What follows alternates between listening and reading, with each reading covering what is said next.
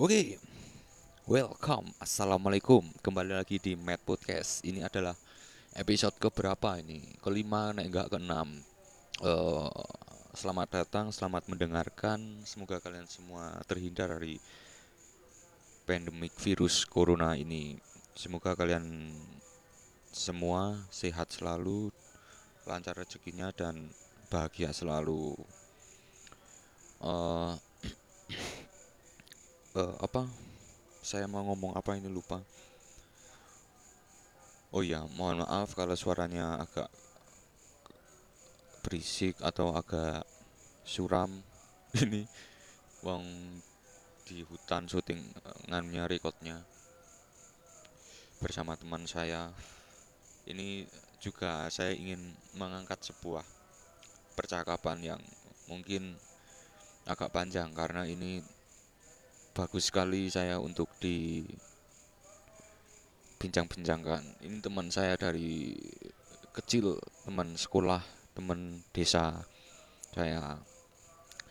Dan ini adalah teman saya di sini lagi nang rumah lagi apa pandemik virus ini ini saya mau tanya tentang mondok mondoknya yang setelah sekian lama sudah lama katanya itu sudah tujuh tahun dari sekarang dan apa sekarang masih mondok betah.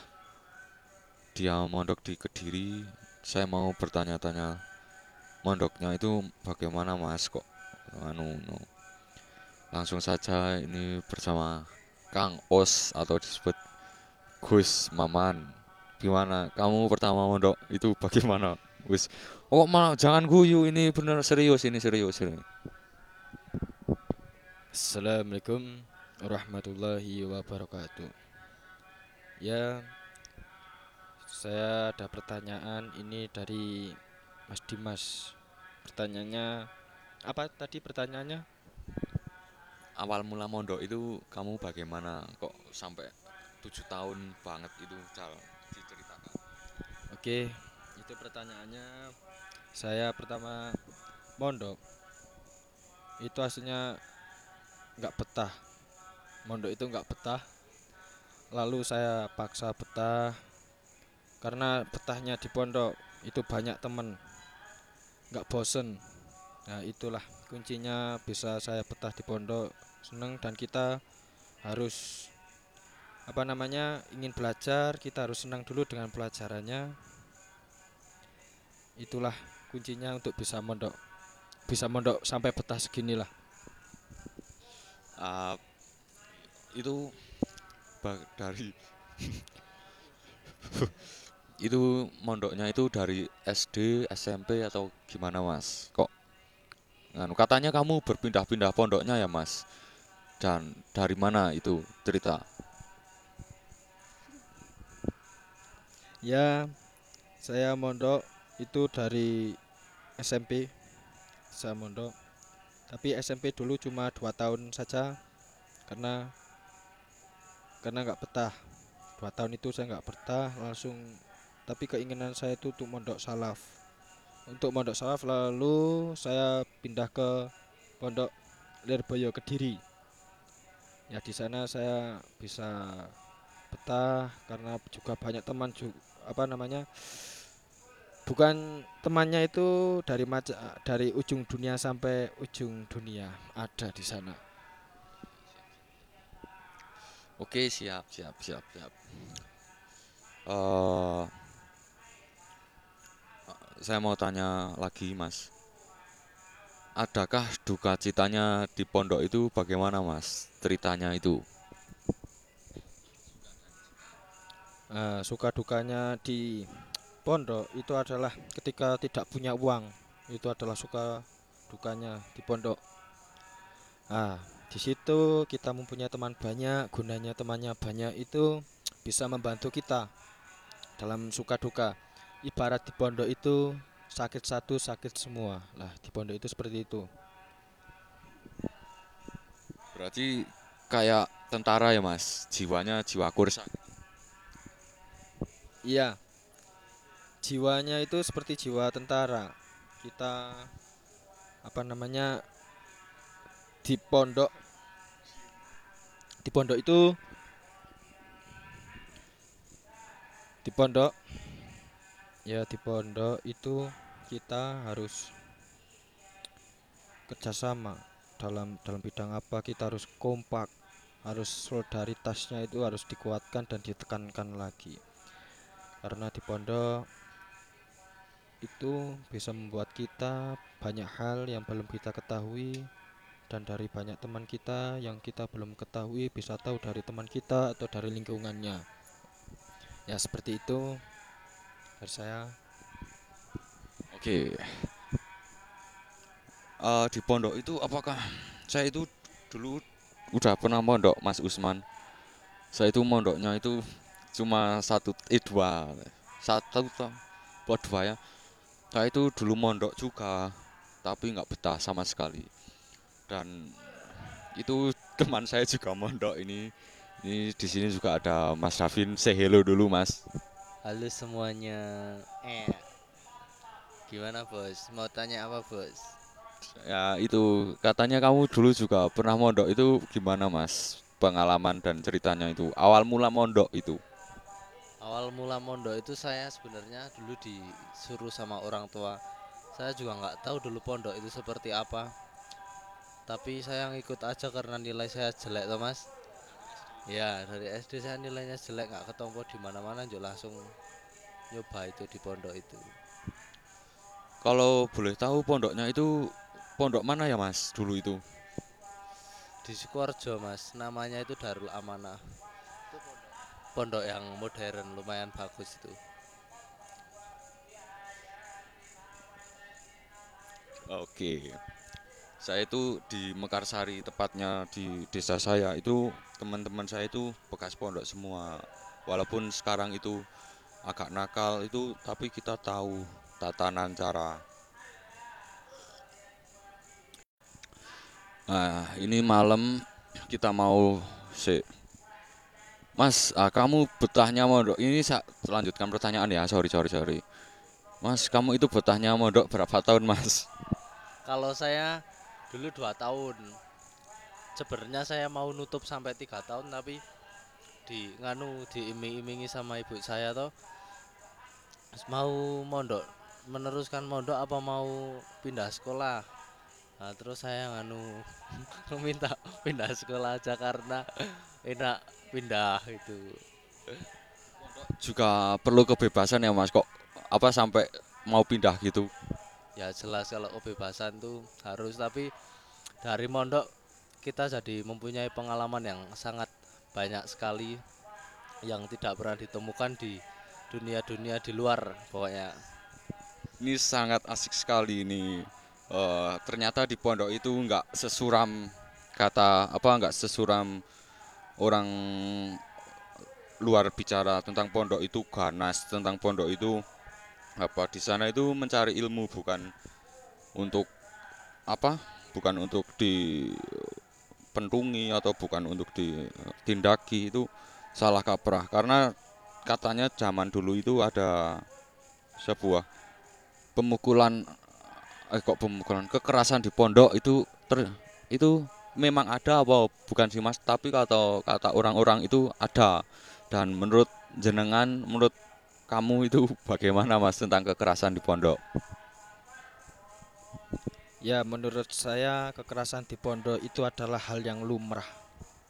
Hasilnya itu hal yang lumrah. karena karena pondok itu memukul atau mementung itu tidak ada kalau tidak ada sebabnya itu tidak akan memukul. Karena kita melanggar kita tidak apa kita melanggar kita harus menerima. Berani berbuat berani bertanggung jawab. Itulah. Oh, jadi pendidikannya emang agak keras gitu ya Mas? ya seiringnya jalannya waktu karena sekarang sudah zaman maju ya bukan zaman dahulu ya sekarang lah Indonesia itu adalah negeri hukum lalu sekarang di pondok itu ti- sudah tidak ada yang namanya kekerasan. Nah, Cuma ada satu atau dua pondok saja yang ada kekerasan. Sekarang sudah jaranglah kekerasan di pondok itu. Eh, walaupun ada kekerasan di gitu pondok itu pasti ada momen sesuatu yang tidak bisa dilupakan sampai sekarang. Contohnya itu ketika kita lagi ngecamp, lagi membuat acara bukber dan kita sudah lulus itu pasti akan dikenang sampai kapan pun. Karena di pondok itu bukan hanya untuk kita menuntut ilmu, di sana juga dituntut untuk mempunyai ya bukan dituntut ding dengan kreativitasnya di pondok itu kita juga bisa bermain, perlu kebebasan dan apa ya, oke kebebasan itu itu dilakukan setiap seminggu sekali dan Mas teman-teman saya ini melakukan kegiatannya itu berbeda-beda. Kalau dari Mas Davin itu kegiatannya apa Mas kalau misalnya di pondok lagi slow lagi apa waktu senggang itu bagaimana? Kalau saya dulu tetap daripada sepak bola daripada yang lain-lain tetap mending ngumbai kalau saya.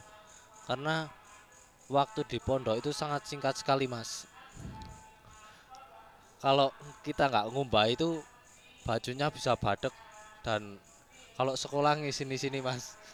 Ini beneran, Mas. Kalau saya mending ngumbai karena saya dulu pernah mengikuti ekstra juga sepak bola di pondok.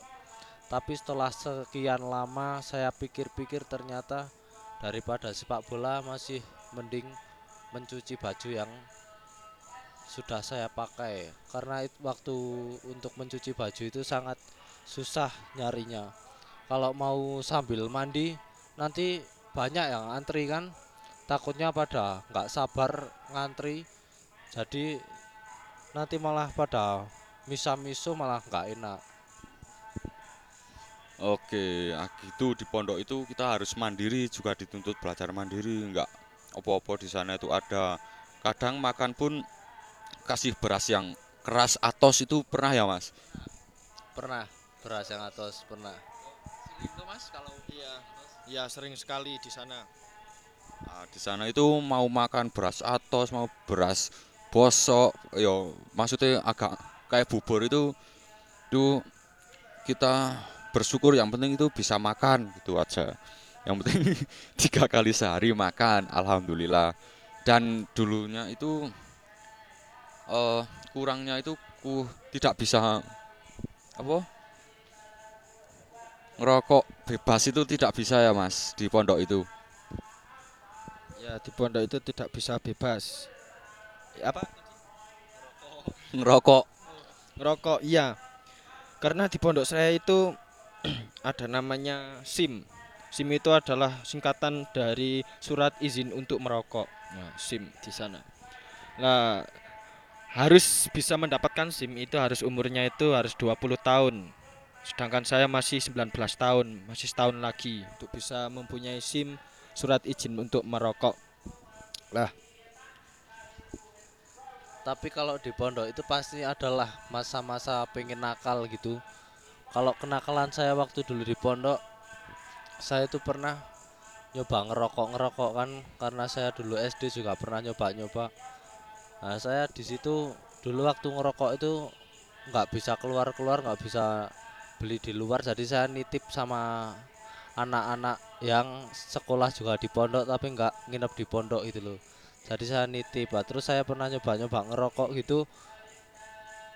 Agak waktu agak lama semakin banyak kan yang ngerokok terus akhirnya ketahuan sama nganu pengurusnya. Nah di situ kita semua disumpah untuk mengaku siapa aja yang ngerokok pada waktu itu. Akhirnya saya ikut kena dan hukuman waktu itu saya digundul digundul habis-habisan rambutnya itu. Ya udahlah terus saya ditanyain kan sama orang tua saya kamu kenapa kok gundul ini rambutnya. Saya ngaku aja kalau saya ngerokok dan itu dimarahin sama orang tua saya. Ya gimana namanya anak muda usia segitu biasanya masih pengen tahu lah. Ya itu memang anu tapi uniknya di pondok itu ketika nilai kita jelek, ketika kita di sana itu nakal gak kelihatan itu orang tua itu memandang kita itu anak baik ya mas katanya. bener. Bener mas. Saya dulu kalau masalah nilai di pondok nggak pernah dipertimbangkan sama orang tua saya. Sampai saya itu kalau di pondok sangunya malah banyak karena orang tua kasihan. Nanti kalau pulang wah duitnya banyak saya neraktir teman-teman makan yang agak enak-enak ayam apalah gitu. Nah, itu. Jadi di pondok itu enak sama orang tua jadi apa kalau pas di rumah itu kayak raja itu katanya mas. Dibeliin dek mau beli apa? Ayo ikut bapak. Katanya gitu. Ada cerita sih kayak gitu. Itu beneran nggak sih mas? Ya beneran mas. Soalnya saya dulu juga kalau diajak ke pasar kalau minta apa-apa mesti dibeliin mas mondok itu. Pakai tang mainan apa itu mas? Kalau mainan udah enggak mas udah gede kok ya ya ya ya. Eh, kalau mas Usman ini mondoknya tepatnya di mana mas? Ya saya di Lirboyo Kediri Jawa Timur. Oh, itu katanya katanya ada cerita itu ada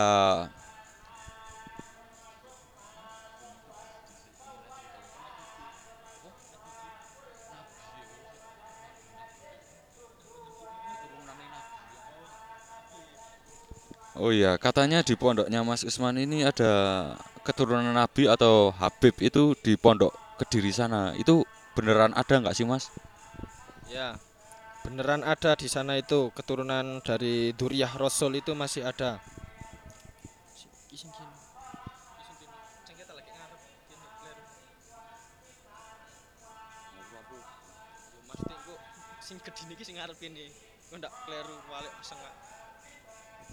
Ya, di sana itu ada keturunan Duriyah Rasul. Ya, di sana itu orangnya ya dibebasin lah di pondok. Karena tidak ada yang berani untuk mencegah atau melarangnya itu nggak berani. Was ada suatu cerita dulu itu ada dari Duriyah Rasulnya itu melanggar melanggar peraturan. Bahasanya melanggarnya itu adalah melanggar apa itu ya? Saya lupa lalu di sana itu anaknya Duriyah Rasul itu langsung diguyur guyur pakai apa itu namanya jamban tai. Itu. Nah, pakai itu lalu Mbah Yainya sana itu di apa namanya di ya dirimpeni dirimpeni sa, ya di- bukan ditakuti di di diimpiin sama kanjeng Nabi. Bahwasanya kamu tidak boleh apa namanya menyanyiakan Duriyah Rasul tidak boleh bermaksud apa untuk apa menyakiti Duriyah Rasul lah. Dari cerita itu sekarang tidak boleh untuk melarang atau melarang atau malah apa mencegahnya untuk untuk apa namanya untuk ya itu dari saya Oh, jadi gitu. Itu ter- ternyata benar, memang benar ada Duriah Rasul di Pondok Kediri itu. Kembali lagi, saya itu mau apa Riz?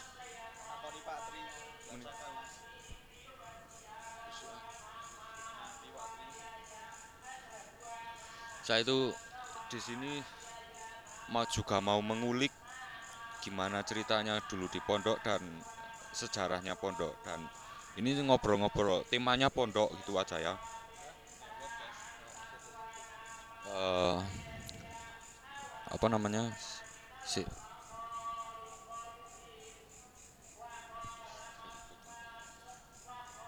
oh iya. Apa meneh Deng?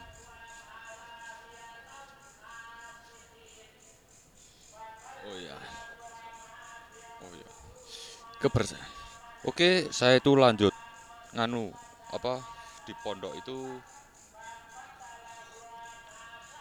penuh dengan kebersamaan, penuh dengan solidaritas dan di sana itu di sana itu teman siapa pun dia siapa pun anak itu itu pasti banyak teman di sana. Karena di pondok itu susah bareng bahagia bareng dan eh ada momen yang sangat sangat sangat tidak dilupakan itu ketika katane di pondok itu sering ngundang artis atau pas ngundang wali band atau yang terkaitnya dengan grup band religi-religi artis itu benar nggak sih mas?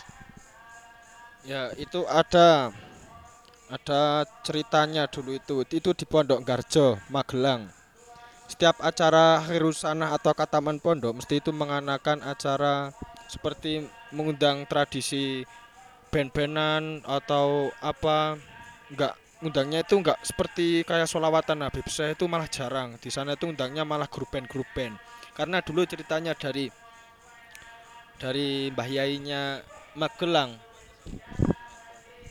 Magelang itu bahwasanya ceritanya i- itu karena untuk mengundang apa namanya hala, hayala. Haya, rapopo. haya hayala. Apa? Rami-rami iki apa? Bahasa-bahasa Rame-rame. ya rame-rame gitu ya. Hayala rame. Opo sih nyolali ya? Nah itu. Bisa mengundang banyak apa namanya orang-orang. Lah sebabnya itu dari situ lalu di Pondok Garjo itu mengadakan ada suatu akhir usaha atau kataman itu mengadakan apa namanya seperti kurban atau acara-acara besar itu cuma yang ada itu di Jawa Tengah itu cuma ada di Garjo Magelang saja seperti itu Oh, jadi gitu. Ya, ya, ya, ya, ya. Mau ngalor ini. Ini kebetulan Mbak buatnya itu pas habis traweh. Kita trawehnya di rumah.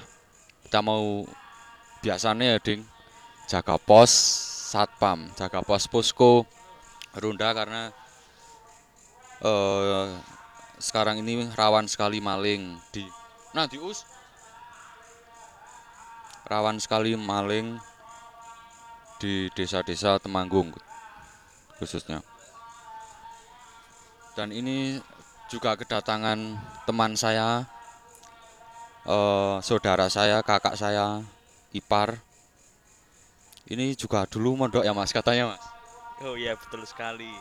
Sebenarnya kalau di sekolahan saya tuh antara pondok sama enggak, soalnya di tengah kota terus asramanya pisah-pisah dari sekolah, jadi kesannya seperti boarding school.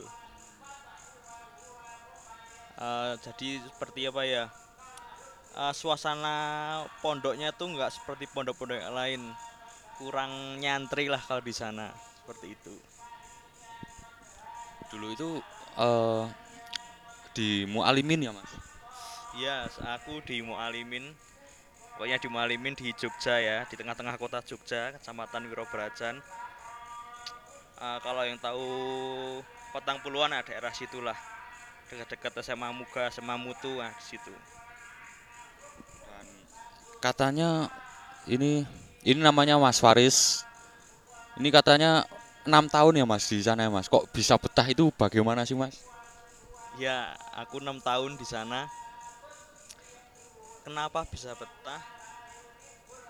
Sebenarnya eh, dua tahun awal itu rasan-rasan eh, cuma mau tiga tahun karena eh, emang kerasa banget waktu tiga tahun pertama tuh kerasa pondoknya banget banyak terlalu banyak hukuman terus eh, asrama ketat.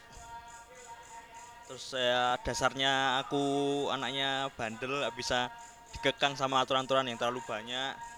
Sering ngelanggar segala macem. Tapi yang bikin betah di sana itu eh, pertemanannya. Teman-temannya gayeng banyak asik-asik tahu pergaulannya luas terus sana ya sering-sering keluar lah keluar ke Jogja. Tahu suasana di luar asrama seperti apa. Oh ternyata Jogja asik. Terus tahu dari kakak kelas yang udah aliyah kehidupan aliyah ternyata berbeda banget sama kehidupan sanawiyah. Akhirnya ya s- eh, tumbuh rasa penasaran. Akhirnya ya udah aku lanjut sampai aliyah 6 tahun. Gitu mas Dimas. Ini enam tahun, yang satu ini berapa tadi? lima tahun menjelang enam ya.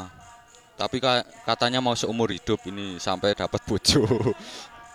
Dan yang satu teman saya itu cuma dua tahun tapi banyak sekali katanya sudah ilmu atau pengalaman yang sudah didapatkan.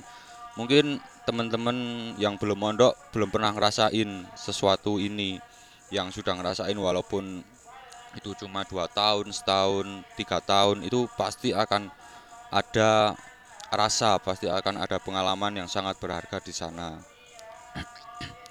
Eh, apa?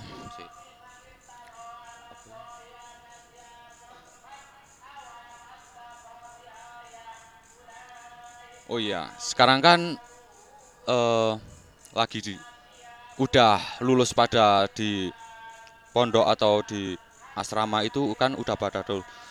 Eh, ada nggak sih momen yang dikangenin atau momen yang paling sangat nggak bisa dilupain sampai sekarang pun masih teriang-yang di kepala itu contohnya apa mas? Yang pasti eh, tinggal satu atap bareng sama teman-teman yang banyak banget ratusan ya 100 lebih, lebih lah itu sih yang paling mengenang.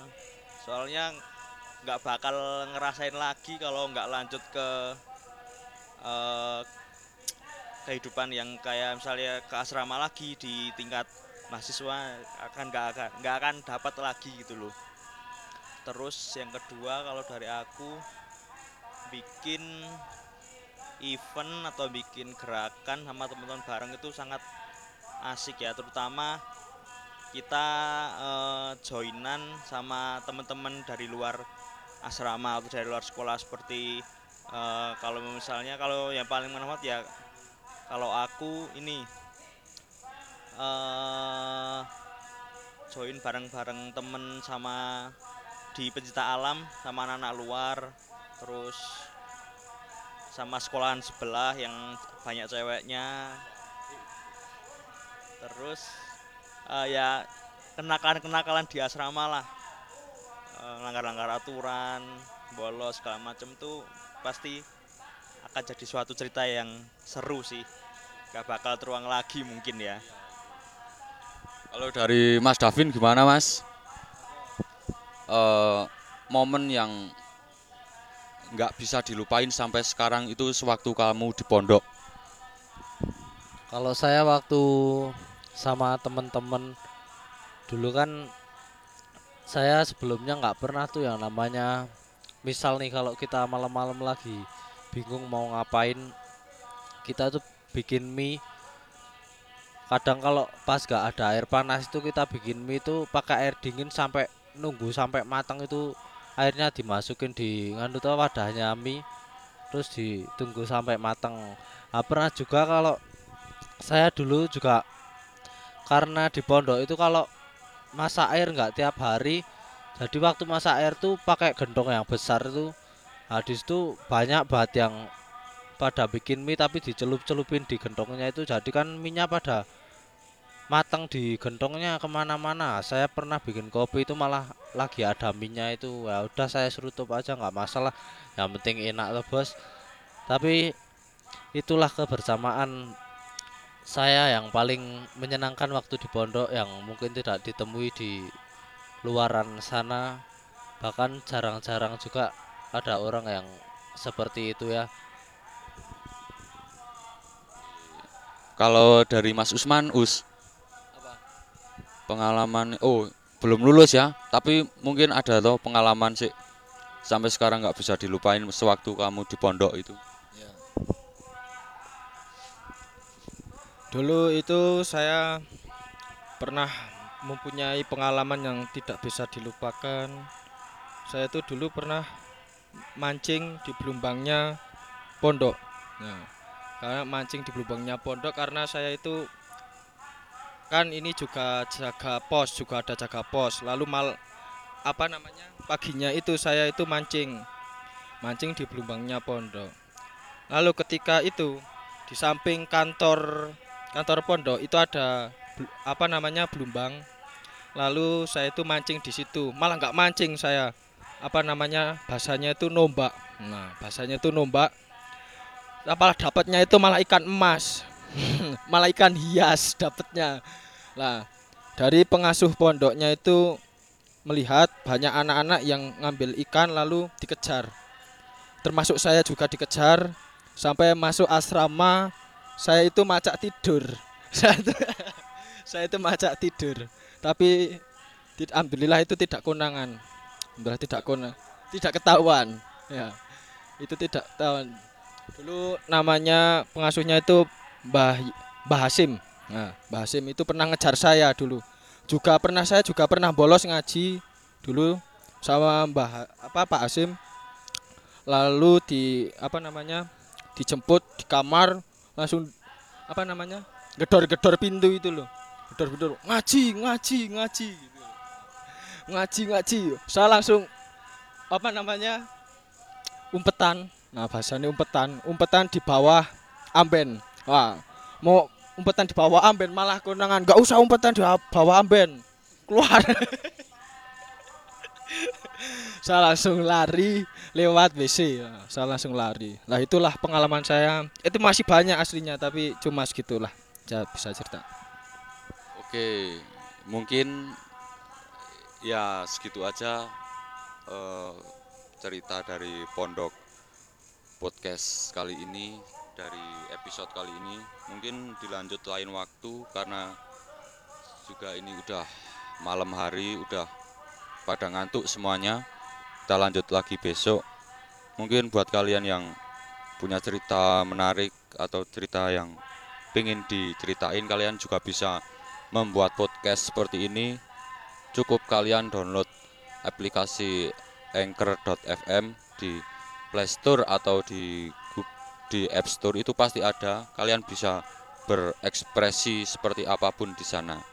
Oke see you the next podcast. Love you. Muah